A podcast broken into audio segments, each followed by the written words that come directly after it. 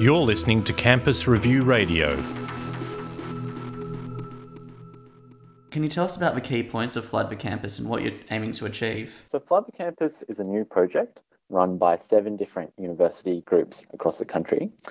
And what Flood the Campus is doing is it's giving a clear choice to university decision makers and vice chancellors that they can either choose to continue investing in fossil fuel companies, which are polluting our climate, or they can choose students' future by divesting from these companies. How significant are university investments in fossil fuels? University investments are very significant.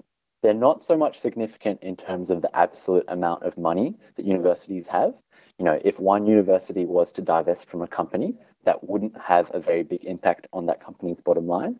But they're significant in the sense that universities hold an important moral place in our society. And by divesting from fossil fuel companies, they're showing that we need to move and transition away from this industry to clean and renewable alternatives. Monash and ANU have announced they're divesting from coal. What's your response? That's right. That is fantastic news, and we really commend the steps that Monash and ANU are taking towards divestment. Um, however, they do need to go further. They have only so far committed to divesting from coal. They haven't made a commitment to divesting from oil or gas companies, and nor have they made a commitment to divesting from diversified mining companies like BHP or Rio Tinto, which actually have significant fossil fuel assets. So we welcome this step, um, and it's definitely a lot more than most other universities in our country are doing. But the campaign will go on because they need to do more. You're promising action if they don't divest. What, what will this look like? Over 200 students across the country have pledged to take bold action if their universities don't divest by the 15th of April. So we gave them that deadline at the launch of Flood the Campus a few weeks ago. We've given them one month, and the deadline is on the 15th of April. And students will be taking different kinds of action at each university. Um, I don't want to give away the details of each action because that could compromise the nature of the action. But universities can expect to see heightened or escalated actions that are calling on them to divest. Why are you worried the action could be compromised? There are there are certain aspects of the action where if the university was to know the full details, then they might try and interrupt the execution of the action. Um, I do want to stress that all the actions, um, although they are um, for the moment they are secret, all the actions will be peaceful and they will be non-violent, um, but they will be escalating, and a lot of them will be escalating. Sorry, um, and they'll be calling on universities to make this choice between fossil fuels and the future of students. If they're peaceful and legal, why would universities want to get involved? Universities might not want to see these kind of actions happening on their campus, not because there is anything wrong with the actions themselves, but because the actions are going to be used to draw great, much greater attention to the fact that they haven't taken the necessary steps to divest. And this is the kind of um, media attention that we imagine that universities won't want to see. It's a different issue, but we saw a protest against deregulation get quite out of hand at University of Sydney. How will you ensure that this action won't accelerate in the same way? That's right. I think that's an excellent question. And often I won't comment specifically on what happened at Sydney University, um, but students sometimes do have a negative reputation for the actions that they do on campuses. Um, what I will say is that the students that are participating in these actions, they have been thoroughly trained. Um, we have our own risk management plans, and the planning process for this has been going on for a number of months now. So students are well prepared. Um, once again, we will be doing this peacefully, and we intend this not.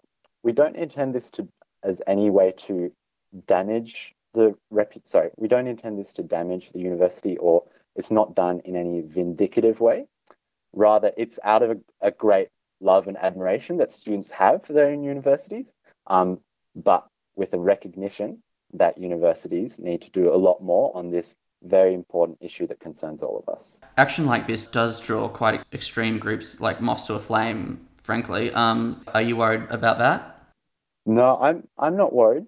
I, I'm fully confident in the intentions, the motivations, and the capabilities of the students involved. Um, we have been planning this for a long time. People are trained well, and we have measures in place to manage any risks that may arise. Many universities, like the University of Melbourne, have released things like sustainability charters, and, and they're also wor- working practically to make their campuses more sustainable. Why do you see this is not good enough? That's an excellent question. And so the reason why we need to keep up pressure is because we have seen time and time again that the universities may promise something initially, but if we simply let them off the hook, then this falls off their radar and they don't follow through on the commitments that they've made. Um, for example, at the University of Tasmania, students undertook an occupation of the Chancellery last year, towards the end of last year. From that, the university made a commitment to a full decarbonisation plan. And whilst that was an excellent outcome, the university also promised to invite the student group to be at the table to be part of the process of designing this. And so far, this hasn't happened at all. And so we need to keep up the pressure. And also, there's a really important distinction to be made between um, the kind of on campus sustainability ish- initiatives that might be trying to make the buildings and infrastructure more sustainable and the question of investments. Um, we fully welcome any initiatives that attempt to make the buildings and infrastructure of campuses more sustainable.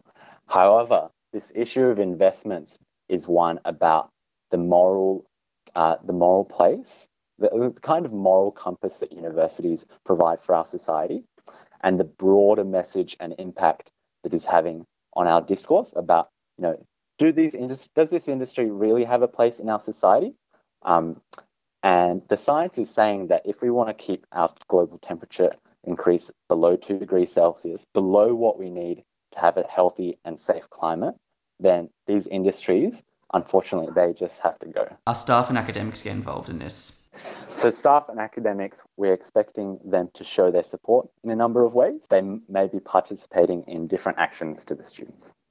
I'd just like to add that uh, whatever happens, whatever outcomes come out of the Flood the Campus campaign, the fossil fuel divestment campaign on campuses, it's been going for almost five years now, starting at the University, Australian National University in 2011.